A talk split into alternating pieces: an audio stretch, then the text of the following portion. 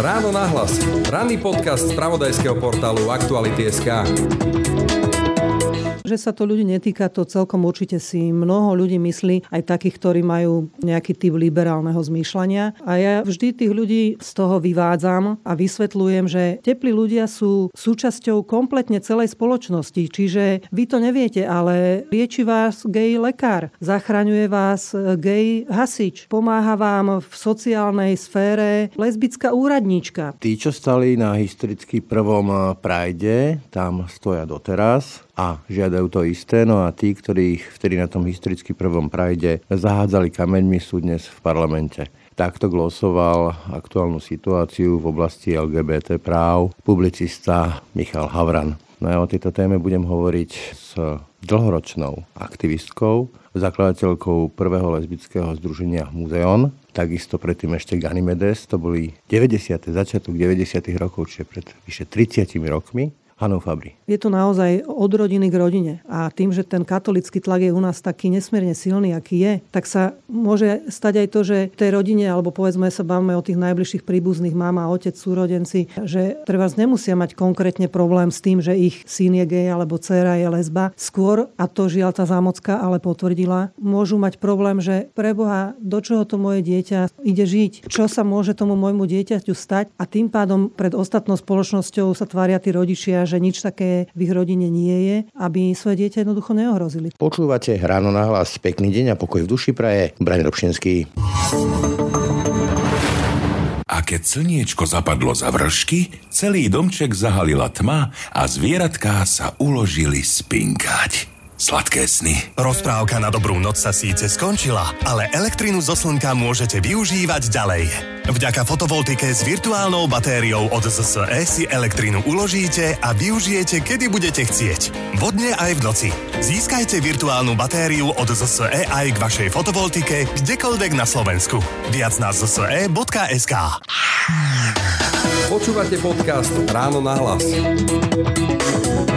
Dobrý deň. Dobrý deň, ďakujem za pozvanie, rada som tu. Má Michal Havran v tej svojej glose pravdu, alebo sa míli? Michal má pravdu samozrejme, ale nie je to otázka ako tohto času, pretože v zásade sa to dialo ten taký postupný plíživý posun z tých zákulisí krčiem až do parlamentu so zdvihnutou pravicou, hoci my ju nevidíme, ale ona tam je. Tak to sa dialo stále a potroške, takže teraz už je to skôr také veľmi viditeľné, že sa už neboja takto prezentovať a preto to môžeme zavnímať a preto to už konečne môžeme aj otvorene, verejne, tým, že to vidíme aj komentovať ostatní, nielen my, ktorí sme súčasťou komunity, ktorá si tento typ tzv. politiky vyžiera odjak živa. Poďme k tej kľúčovej udalosti, zlomovej podľa mňa, a to je Zamocká, tá dvojnásobná vražda z nenávisti. Čakali ste, že sa niečo také stane? Áno, a nielen, že čakala, ja som na to aj upozorňovala už veľmi dávno, že sa tu nie len nad teplou menšinou, ale nad menšinami ako takými čoraz viac vzťahujú mraky a že ten výsledok, a teraz som nevedela, či to bude teplá komunita, či to bude rómska komunita, lebo v tej rómskej nakoniec sa to deje, či to budú alternatívne komunity, kde sa to tiež deje a dialo, veď Daniel Tupí. Takže som čakala, že žiaľ jedného dňa bude na rade aj teplá komunita s tým, že to nie je otázka, že či vôbec, ale že kedy a žiaľ sa to udialo. Ja teda nie som súčasťou e, tejto komunity, ale pamätám si, že niekedy v 90. rokoch som bol v jednom e, takomto klube v Bratislavskom a keď sme sa z neho vrácali, tak po ulici, keďže som bol posledný v tom zástupe, tak nejaká taká skupinka sa rozbehla, už som len si pamätám, že som sa zobudil v nemocnici na otraz mozgu. Deje sa to veľa, len sa o tom asi veľa nehovorí, že? Lebo teraz taká čudná hádka je tu, že koľko takýchto prípadov, myslím, napadnutia je. Ja som to nenahlásil, predpokladom, že veľakrát sa nehlási. No, ono je to tak, že deje sa to na, obávam sa, že na viac menej dennej báze, lebo ak je to nie je konkrétne fyzické napadnutie, ale aj tie sú časté, tak sú to neustále a nie len osobné, ale aj institucionalizované útoky na, na menšiny a na teplú e, menšinu možno zvlášť v niektorých dobách, lebo zahmlievanie a zástupné problémy sú v politike veľmi dôležité, aby nebolo vidieť na prsty politikom. Čo? Tie um, inštitucionálne útoky. Ešte by som sa vrátila k tým konkrétnym fyzickým útokom, že len čo sa mňa týka, že som riešila konkrétne veci a to som napríklad, teraz to zaznie ako prvýkrát v médiách. Ja som v koncom 90.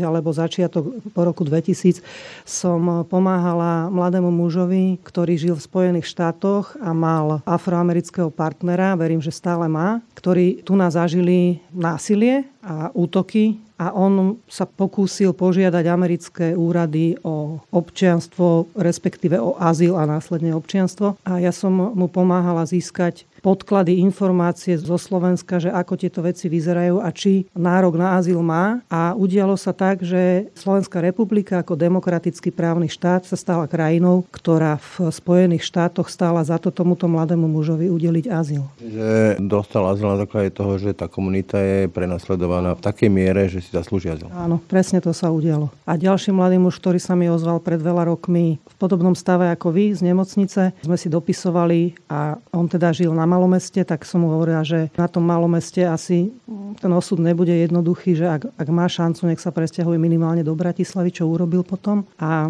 postupne zistil, že ani toto nie je úplne bezpečný priestor a presťahoval sa najprv do Čiech a teraz žije v Británii. No, ja som poč- odchádzajú zo svojich rodín, čo je úplne šialené, len preto, že takéto veci sa dejú. Ja som už v viacero rozhovoroch počul, že vlastne chodia sa prechádzať do Brna alebo do Viedne pre istotu dvaja muži, aby nedostali na benč, ako sa tomu ľudovo hovorí.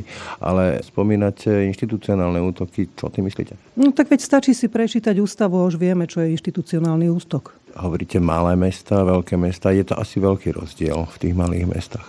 Tak pravdepodobne ten rozdiel tkvie úplne vo všetkom, že to malé mesto celkom prirodzene, ako sú menšie komunity, ktoré sa medzi sebou lepšie poznajú, takže skôr sa šíria tzv. klebety, kto je čím a kto je aký a v každom malom meste sú zastúpené aj tie, nerada používam ten výraz, ale povedzme, že tie extremistické, ja skôr by som používala výraz fašistické, ale tiež je problematizovaný, skupiny, ktoré si týchto ľudí proste vedia nájsť, nájsť a riešiť si s nimi svoje problémy. A človek je na to sám. A človek je na to sám. Ale napríklad ja osobne som zažila, to je tiež situácia, ktorú som v zásade nemedializovala, respektíve iba cez Facebook som ho šírila. A som zažila v čase, keď e, Bratislavský magistrát riešil niečo pre okrem iného Slovan. A plus sa riešila nejaká, ja si už nepamätám ten dôvod, nejaká vážna vec pre mesto ako taká, takže sa na primacionálnom námestí zišlo celkom veľké množstvo ľudí, aj podporovateľov tej veci o Slovane,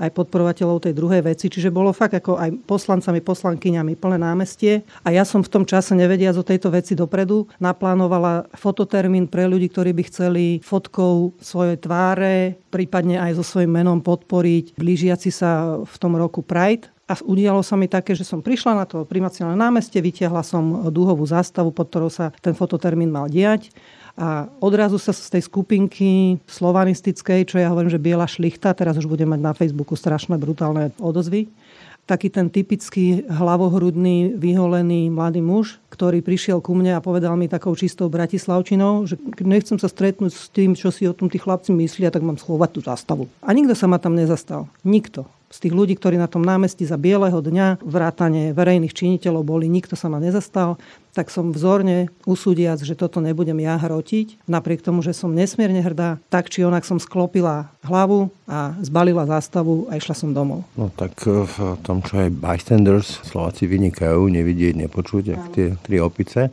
Ale vráťme sa tých 90 rokov, lebo tá dnešná generácia akoby objavovala, mala pocit, že objavuje úplne že nové veci ale to všetko tu už vlastne bolo.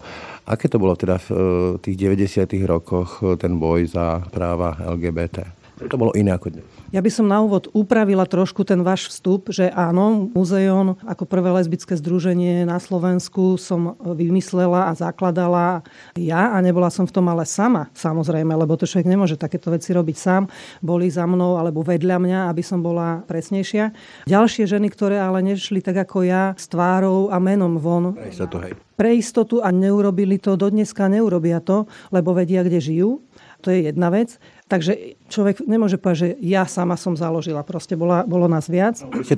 A bola, áno. A bola to naozaj ako dlhodobá, entuziastická jazda priam by som povedala, lebo však sme nevedeli my, že ideme tvoriť nejakú históriu. My sme proste robili to, čo sme mali pocit, že potrebujeme pre seba robiť a prípadne teda, keď to pomôže aj ďalším, tak je to fantastické. Takže sme tú takú prípravnú fázu toho vzniku tej organizácie absolvovali asi počas jedného roka s tým, a tu zase uvediem na pravú mieru to, že v Ganimede sa som ja pôsobila vo výbore ale e, nebola som zakladajúcou členkou. Ja som vstúpila do tejto komunity aktivistickej začiatkom roku 92 a to už Ganymedes dva roky fungoval. Len upresním, že to ešte bolo predtým, ako vznikla inakosť, ale vráťme sa do tých čias, že ako vtedy vyzeral ten boj za tie práva, lebo ja keď napríklad dneska počúvam také otázky, že a o čo vám vlastne ide, čo vlastne chcete, neverím tomu, pretože o tom sa to už tu hovorí 30 rokov, takže kto chce, tak o tom musí vedieť. Kto o tom nič nevie, tak jednoducho vedieť nechce. Alebo sa tvári, že nevie. A v tých 90. rokoch naozaj sa objasňovali tie veci, že o čom to je, a čo je to Stonewall Riots a neviem čo všetko ďalšie, že prečo vlastne sa robia prajdy a aké práva LGBT chce. Ja, keby som si ja mal zapamätať všetko, čo ste teraz nakusli, tak za prvé tu budeme hodinu, za druhé by som si musel robiť poznámky. Tak v rámci tých 90. rokov teda, že ako vyzeral ten boj. V zásade my sme to v 90. rokoch ako boj, tak ako to dnes vnímame, nevnímame vnímali. Bola to skôr vyslovene komunitná práca, lebo vtedy pojem, to čo dnes tiež je problematizovaný ten pojem, ale ja ho predsa len používam, že existuje tu nejaká komunita LGBTI, tak vtedy žiadna komunita nebola. Ja som okolo seba v tom 92. poznala pár mužov a asi tri ženy. To bolo všetko. Vlastne išlo o vytvorenie tej komunity, zosieťovanie. Presne tak. My sme cieľene si povedali, že ideme hľadať ľudí, ideme im ponúkať spoločné podujatia od veci v prírode, dovolenky, dovolenky. Aby boli v tom sami. Aby v tom neboli sami. A tá podstata presne je v tom, že ja som mala pocit za, v minulom režime, že som v tom sama a tajila som to všade, lebo som pracovala v školstve, lebo je taký mýtus, že sa spája byť lesbou alebo byť gejom sa spája s tým, že zároveň je ten človek aj pedofilný, čo samozrejme je nezmysel. Takže ja som naozaj v minulosti o tom si netrúfla hovoriť a keď som začala, tak to bola pre mňa tá hlavná motivácia, že dať ľuďom pocit, že v tej svojej inakosti, v toto slovo sme vtedy ešte nemali, a v tej svojej inakosti, že, že nie sú sami, že sa majú na koho obrátiť, že môžu sa prestať báť, začať svoj vlastný život žiť, tak ako ho cítia a ako dúfajú, že môžu žiť šťastne. Čo sa dneska volá, že bezpečné prostredie, vytvoriť komunitu. V zásade. Takže v zásade to bola všetko viac menej vyslovene do komunity obrátená, obrátené aktivity, všetky možné, ktoré si spomeniete. A taká pikoška moja nesmierne obľúbená je, keď sme sme v tom 92. alebo 3. niesli do vtedajšej redakcie Nového času inzerát, ktorý bol úplne, dnes by bol, ani by si ho nevšimli. Inzerát znení, že vzniká lesbická organizácia na Slovensku a že hľadáme kamarátky, ktoré majú potrebu sa s takouto organizáciou skontaktovať. A nám nechceli ten inzerát vziať, že také porno nebude nikto uverejňovať. Porno? Áno. nový čas, ktorý mal... Na, na piatej strane mal tu tie holé prsia. Áno. No a ja som vtedy, ako bola tvrdohlava, čo som časom pochopila, že v týchto veciach naozaj som, tak som si dala zavolať, ešte som ani nevedela, ako funguje štruktúra novín, tak proste niekoho, kto tam o tom rozhodoval. Takže prišla zrejme vedúca vydania a z toho sme si to nejako vysvetlili. To nie je Áno, takže nakoniec naozaj ten inzerát vyšiel niekoľkokrát a bol teda, musím povedať, že veľmi zásadný, pretože sa nám ozvalo naozaj veľa žien. A keď teda sa bavíme o tom, ako to celé prebiehalo. Žiadne internety neboli, žiadne mailové adresy, čiže všetko prebiehalo. To nám tí mladí už neuveria. No, no, no. A všetko to teda prebiehalo tým, ja som vždy hovorila, že ja pracujem na to, aby som mohla robiť svoj aktivizmus. Obehávaním. Aby som mala peniaze na papier, lebo my sme posielali listy. Na papier, na obálky, na telefonovanie z pevnej linky a na stretávanie sa s ľuďmi niekde po kaviarniach. Mali sme dokonca jednu ženu, ktorá tak strašne mala obavu, že aby o nej sa tzv. Valilo, že odkiaľ je, ako sa volá a tak ďalej, že ona nám len napísala, že v akom vlaku bude, kde nás bude čakať a my sme sa s ňou stretli vo vlaku. Fakt akože temné spomienky skoro. Čiže vytváranie komunity. Ale potom tá komunita začala sa prejavovať aj verejne, však potom prišla tá petícia za zrovnoprávnenie. Môžem vám do tohoto skočiť? Toto je totiž to moja opäť ďalšia veľmi obľúbená prúpovitka. V roku 2000 alebo 2001, ja raz si toto neviem zapamätať, lebo ako to, čo, že je človek príslušníkom nejakej menšiny, neznamená, že je chodiaca encyklopédia. Ale každopádne proste v tom začiatku roku 2000 mal Jan Čarnogurský, sťaby vtedajší minister spravodlivosti za KDH, čo ja sa teda sm- smejem, lebo to je protimluv, tlačovú besedu, na ktorej okrem iného povedal, že, lebo už bol taký citeľný ten ani nie tlak, ale tá existencia tých organizácií, ktoré sa venovali teplým právam, povedal na tej tlačovke, že pokiaľ on bude ministrom spravodlivosti, tak na Slovensku registrované partnerstva nebudú. Mimochodom to nedávno povedal pán Matovič. Čo mne je na jednej strane hrozne smiešne, lebo sa v tej chvíli zahral na vládu a parlament naraz ale zároveň budúcnosť ukázala, že pán Čarnogórsky bol v podstate najvýznamnejší teplý aktivista, pretože táto veta nás tak pobúrila, že sme svoje dovtedy takéto komunitné vnímanie tej práce začali politizovať a cieľene sme politizovali a tematizovali to, že tu sú nejakí ľudia, ktorí nemajú rovnaké práva. Dokázali, že sa to podarí. Takže sme vlastne, a výsledok napríklad tejto sentencie pána Čarnogurského bolo aj to, že sme sa spojili dovtedy jestujúce či už organizácie alebo neformálne skupiny zo Slovenska a vytvorili sme, to samozrejme nešlo z jedného dňa na druhý, trvalo to tiež nejakú celkom slušnú dobu a veľa práce za tým, ale vytvorili sme neformálnu iniciatívu Inakosť ktoré jediným v tej chvíli cieľom bol politický cieľ a to je zrovnoprávnenie LGBT ľudí. Vtedy sme ešte nehovorili LGBT a ďalšie tie písmená, preto ja používam skôr ten výraz, že teplá komunita, lebo je to... Postupne pribúdajú. No, no, no, je to, je to také jednoduchšie. Ja vždy hovorím, že by som udelila Nobelovú cenu niekomu, kto by na Slovensku dokázal vytvoriť zmysluplný a taký akože kompletný názov pre našu komunitu, tak ja používam slovo teplý, lebo to je milé slovo. Teplo je fajn, teda pokiaľ sa netýka klimatickej zmeny. Golfský prúd je teplý.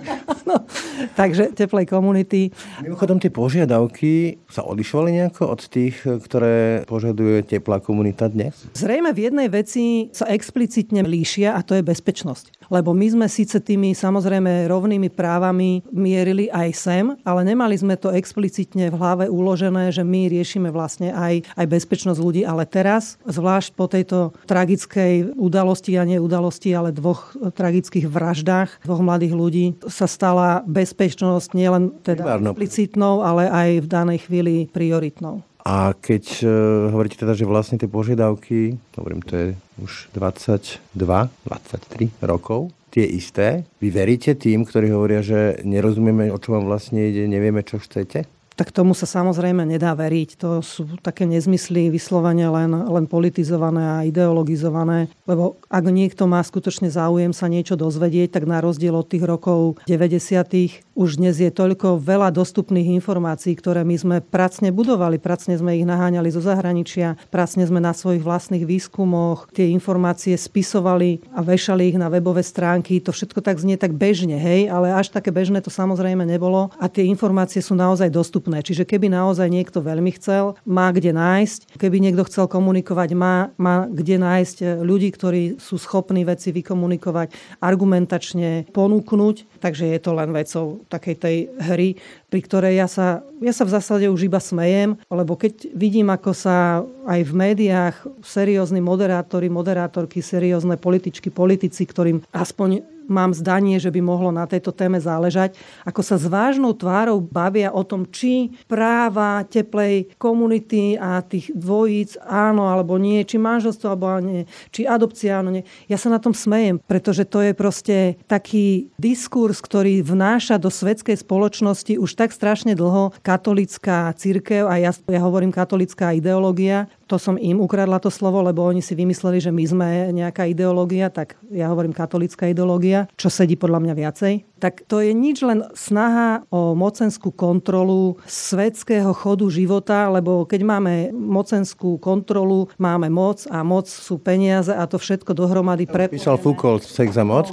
ale keď hovoríte, že e, nevedia, alebo sa tvária, že nevedia, no tak... Ja mám 13-ročnú dceru a tá vie o tom toho toľko, že mňa vie poučiť úplne dokonale a našla si to všetko sama. Potom ale kľúčová otázka znie, prečo vás teda nechcú? To sa ich treba opýtať, ja to neviem. Ako to čítate vy? No ja to nečítam, lebo to neviem čítať. To, keď by sme sa nebavili len o tej mocenskej kontrole, tak tam podľa mňa není čo iné čítať. Lebo ja naozaj ja si kladím otázku stále viac v poslednej dobe, že prečo sa táto komunita stáva predmetom také veľké nenávisti. A to nie je niečo nové, to tu proste je, to nájdeme v klasickej slovenskej literatúre. Už len tie pejoratívne slova nebudem ich tu používať. Hovoria o tom, že fuj a, a vedie to potom agresii. Kde sa to berie podľa vás? Tak ja si myslím, že to už, čo som spomínala aj predtým, že je je fajn mať nejaký zástupný problém, ktorý dokáže zahmlievať realitu v danej chvíli politiky, ktorá sa v danej krajine... Že ľudský, že je to tak, že som viac, lebo som hetero? Tak. Ja naozaj neviem, to sa musíte opýtať tých, ktorí to hlásia. Povedzme, že keď vám sa to tiež určite stalo, že ste boli predmetom či už slovných hejtov alebo iných, ako ste si to vtedy vysvetlovali, že prečo? Lebo ten človek si kladie tú otázku, čo som urobil, prečo? Ale ja nemám na to odpoveď. Stále vám hovorím, že ja neviem, prečo to je, keď sa nebavíme o moci. To je proste tak, ako keď vám šofér, a teraz to veľmi odľahčím, keď vám šofér MHD pred vašimi vlastnými a jeho očami sa stretnete očami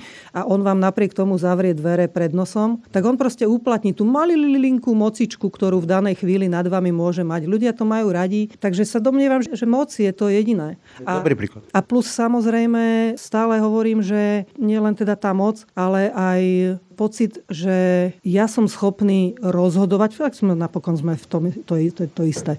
Ja som schopný láskavo niekomu niečo udeliť a byť sám pre seba dobrý, lebo ja som láskavo toleroval, láskavo som niečo niekomu povolil, čo sú neuveriteľné nezmysly. Pretože keď e, je niečo, čo sa odohráva medzi dvomi ľuďmi so súhlasom a nikomu tým človek neubližuje a zároveň tí ľudia a to je teraz jedno, či je to v teplej komunite alebo v akejkoľvek inej, lebo sú iné krajiny a iné problémy tohto druhu a v iných komunitách, tak e, je to naozaj len o tom, že je nepochopiteľné, že ľudia nemajú rovnaké práva prípade, že je všetko v poriadku. Či už ľudský, alebo emocionálne, alebo politicky, alebo čímkoľvek. Sme jednoducho, teraz to hodím do takej ekonomickej roviny, že sme všetci rovnakí daňoví poplatníci a tým pádom by sme všetci mali mať rovnaké nielen práva, ale aj povinnosti, lebo aj o tom sa musíme rozprávať. To nie je len o právach, to je o povinnostiach. My by sme, keby sa mohli vytvárať rovnocenné partnerstva legalizované, respektíve legislatívne rovnako upravené ako manželstva, štát štát by mal menej povinností voči zrazu jednotlivcom, ktorí v istej chvíli potrebujú pomoc, lebo by ten druhý v tom páre mal povinnosť sa o neho postarať. To mi napadá tie povinnosti, vlastne takto začala americká revolúcia, že no taxation without representation, to znamená, nebudeme platiť dane, kým nebudeme mať práva. Ale keď sa vrátim k tomu násiliu, tej agresivite, a nemyslím, hovorím len fyzickú, ale to je proste aj neustále povedzme, že slovné hejty, v tom čase. Mení sa to nejako? Za toho socializmu, ešte ja si ho pamätám, to bolo naozaj veľmi skryté a veľmi tajené, lebo sa to stalo predmetom vydírania EŠTB a, a podobných praktík, ale mení sa povedzme tá miera toho hejtu, násilia a ostrakizovania tejto komunity v čase? Ja neviem, či sa mení. Ak je zmena, tak je skôr zmena v tom, že je oveľa väčší prístup veľkej skupiny ľudí do verejného priestoru a to prostredníctvom sociálnych sietí. A samozrejme tým, že je tu nejaká forma demokracie, to znamená, že ľudia môžu hovoriť, čo si myslia a nemusia to hovoriť iba v krčme alebo doma pri stole. Vyvolalo sa ten hnus. Ja si myslím, že toto je to, lebo nakoniec, keď sa pozrieme do histórie, tak slovenský štát v zásade slovenskému obyvateľstvu vyhovoval. Arizácie boli fajn pre uh, časť populácie, majetky židovské boli fajn pre časť populácie, mali sme sa za sa dobré pre časť populácie. A mne sa zdá, že toto tu stále je a k tým, že je to dokrmované politicky, že je to dokrmované prostredníctvom katolickej cirkvi, že je to dokrmované z nacionalistických zdrojov, tak to je zrazu naozaj viditeľnejšie, ale nemyslím si, že sa to zmenilo. Len je to viditeľnejšie je toho viac, lebo je širšia možnosť. Hovoríte o tom slovenskom štáte, tak vtedy sa to tiež bralo mnohými, mnohými, nehovorím všetkými, že to sú Židia, to sa nás netýka. Mm. Máte pocit, že aj dnes tá slovenská spoločnosť vníma teplú komunitu ako to sú tí teplí, tí sa nás netýkajú, to nie sú tí praví Slováci, roduverní? Neviem, či praví Slováci, ale že sa to ľudí netýka, to celkom určite si mnoho ľudí myslí, aj takých, ktorí majú nejaký typ liberálneho zmýšľania. A ja vždy tých ľudí z toho vyvádzam a vysvetľujem, že nie len, že ľudia, gejovia, lesby a tak ďalej nežijú vo vaku, že sú obkolesení svojim blízkym prostredím a to je rodina blízka širšia, to sú ľudia v škole, v práci,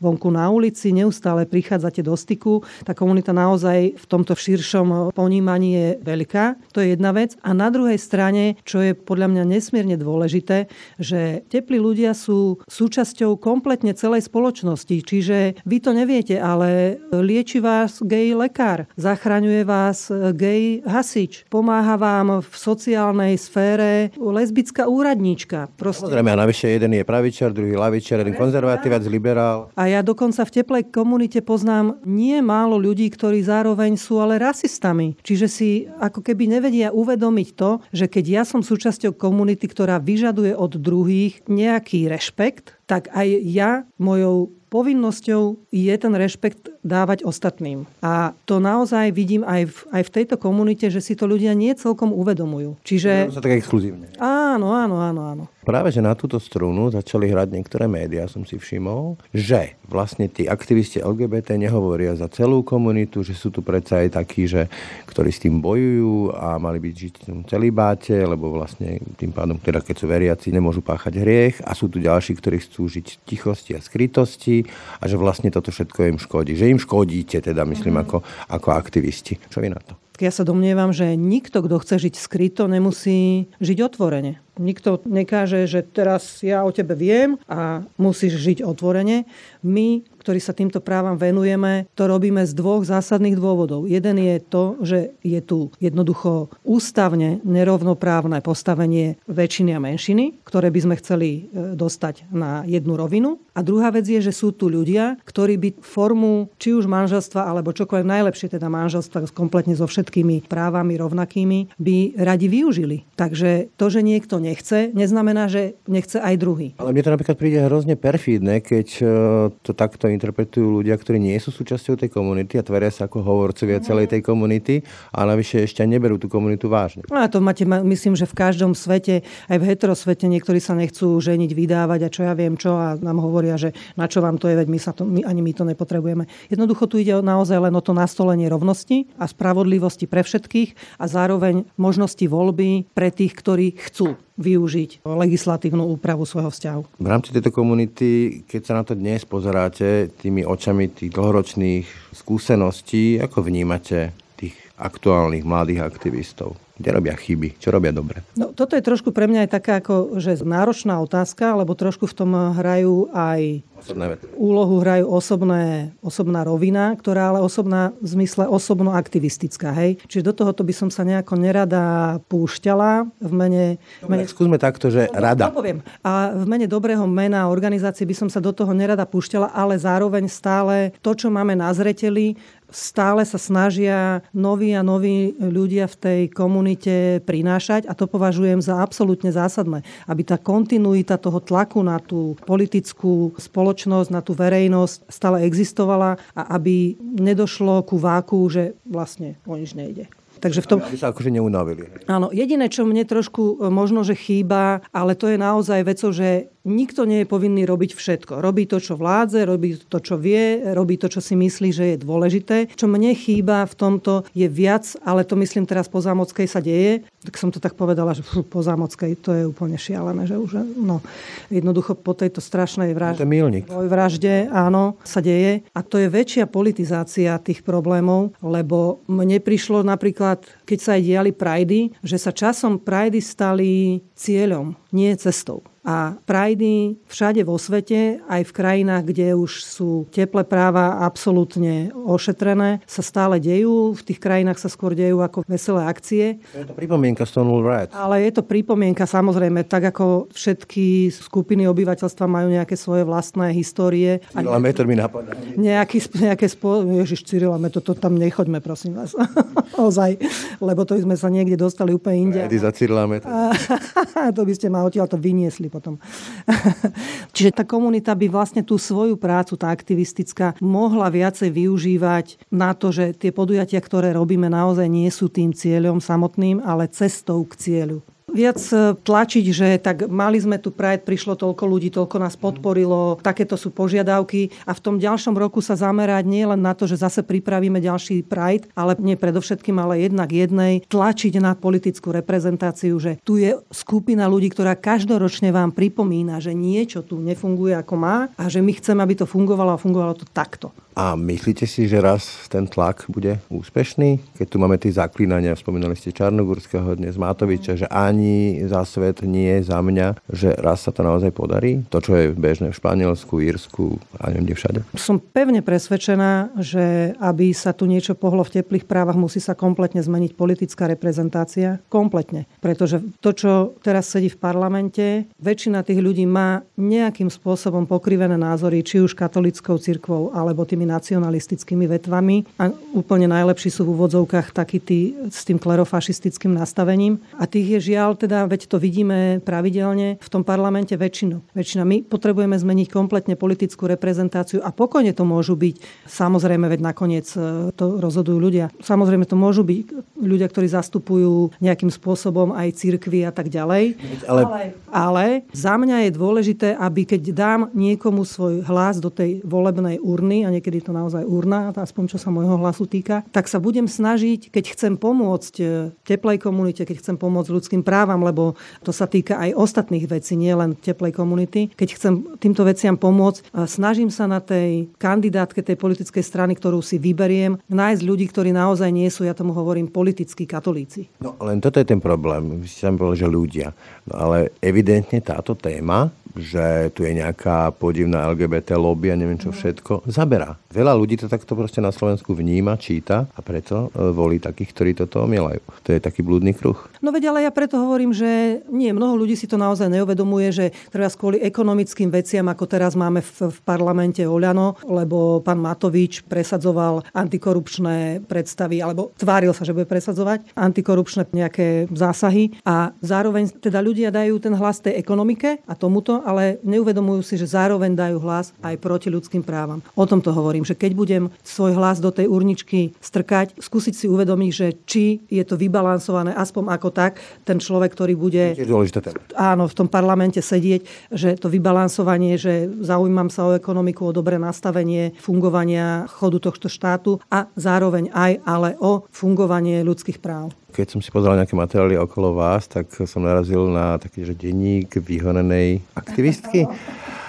Ste už vyhoretá? Ste z toho už unavená? Z toho niekoľko desaťročného zápasu, ktorý je never ending story, že stále je to tam, kde to bolo pred 30 rokmi de facto? Unavená som, ale samozrejme nemôžem povedať, že iba z tohto, pretože život na Slovensku pre ženu nikdy nie je jednoduchý. Zvlášť, keď nemá okolo seba zástup manželov a detí tak e, to naozaj nie je jednoduché. Ale je fakt, že to vyhorenie mi prinieslo depresie, prinieslo mi úzkostné stavy, ktoré som nutená normálne e, riešiť a riešim teda dlhé roky. Takže to vyhorenie prišlo nielen kvôli tým emóciám, ale prišlo aj kvôli tomu, že tej práce na tomto poli je neustále tak strašne veľa, že nestíhate oddychovať a hodí vás to v istej chvíli do situácie, že až to je aj tak jedno, aj tak nič nepomôže, nič nezaberie, však je to úplne na saláme. Toto je ten cieľ tej druhej strany, unavia. To je ten cieľ tej druhej strany a ja som si vtedy, vtedy, keď som si tieto veci začala uvedomovať, že už sa mi nechce robiť ten, ja to rozlišujem, že aktívny aktivizmus a pasívny aktivizmus som si vymyslela pre seba, že mne už sa proste nechce, aj nevládzem, aj nemám čas, lebo už sa musím postarať o seba, mám nejaký vek,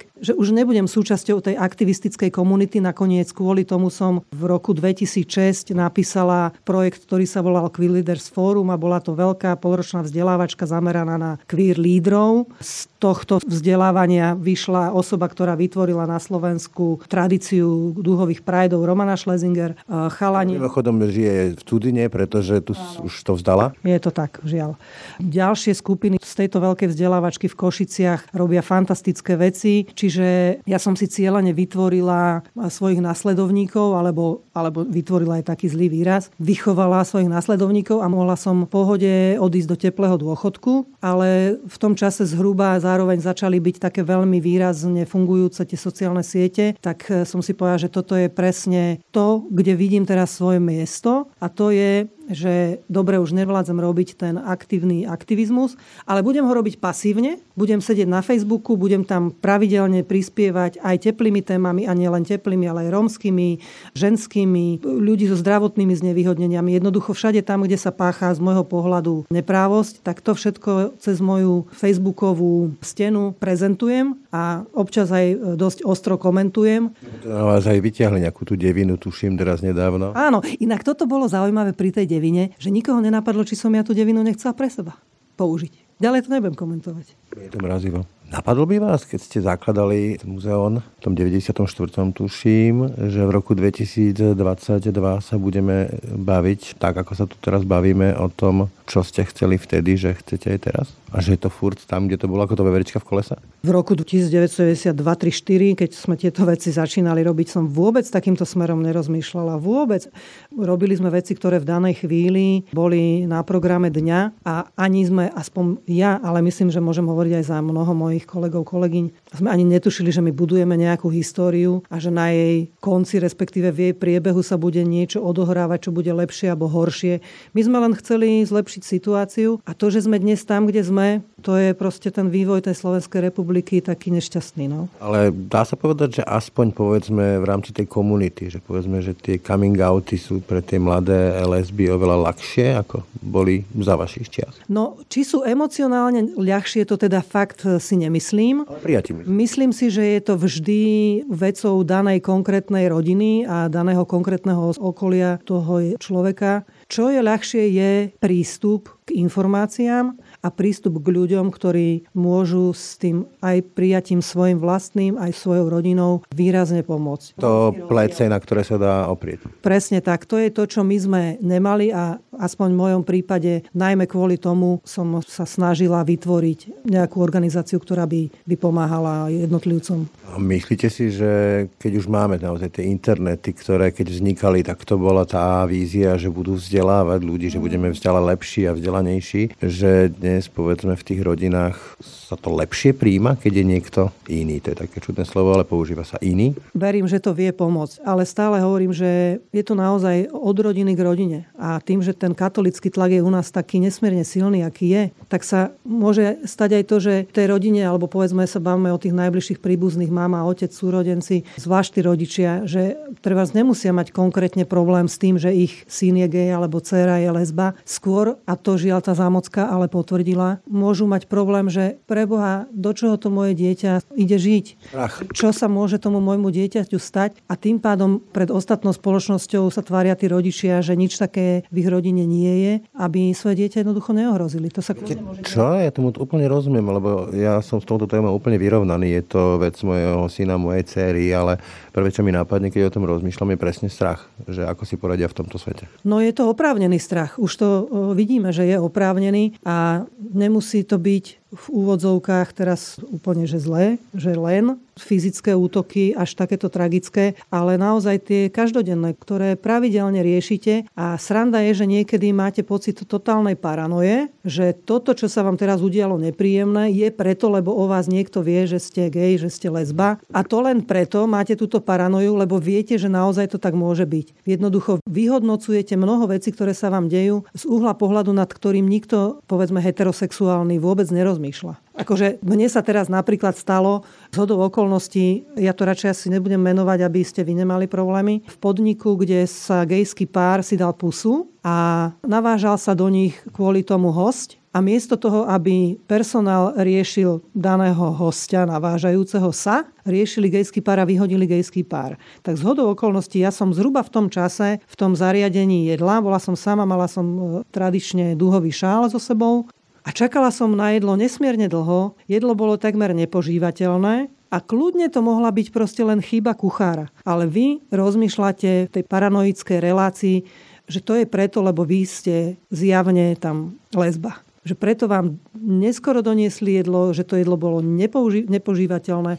Vlastne aj preto... nesmierne drahé a aj keď som sa posťažovala, nechali ma ho zaplatiť miesto ospravedlnenia. Lebo ja neverím, že kuchár dá niekomu, tomu čašníkovi do ruky jedlo, ktoré nevidí, že nie je v poriadku. Čiže toto môže byť vysvetlenie toho, že prečo vlastne oni sa takto sieťujú, teplá komunita, do vlastných priestorov, lebo tam sa cítia prijatí bezpeční a nemajú po- tieto pocity. No celkom určite to bolo vždy tak napokon, veď ten Stonewall, ktorý to odštartoval, je presne o tom, že teplá komunita mala potrebu sa niekde stretávať a nebyť neustále vystavená útokom, a to je jedno či slovným alebo fyzickým, aj slovné sú nepríjemné a veľmi nepríjemné, tak proste si vytvárali svoje vlastné podniky. Aj Bratislava mala svoje vlastné podniky, aj za socializmu boli. Len boli skryté. Pri na záver, e, sa ešte vrátim k slovám arcibiskupa Oroša. Chcel by som sa spýtať, že z vášho pohľadu, lebo na jednej strane sú tie jeho slova, na druhej strane je tu petícia nie v mojom mene a ja som napísal taký status na Facebook, že nehovorí v mojom mene. Ktorá je tá práva tvár slovenského katolicizmu? Oroš alebo tí, ktorí hovoria nie v mojom mene hovoríš? To ja neviem, to nech si vyrieši. To čítate vy? Nečítam to, to nech si vyrieši katolická cirkev. Mňa to absolútne nezaujíma. Pre mňa jediný relevantný partner, ktorý ma zaujíma, je aktuálna politická reprezentácia, ktorá môže riešiť naše problémy a mala by bodka. Toľko Hanna Fabri. Ďakujem za rozhovor. Ďakujem aj ja za pozvanie. Ráno nahlas. Ranný podcast z pravodajského portálu Aktuality.sk. No a to už je z dnešného rána nahlas skutočne všetko. Pekný deň a pokoj v duši praje. Braň Robšinský. Všetky podcasty z pravodajského portálu Aktuality.sk nájdete na Spotify a v ďalších podcastových aplikáciách.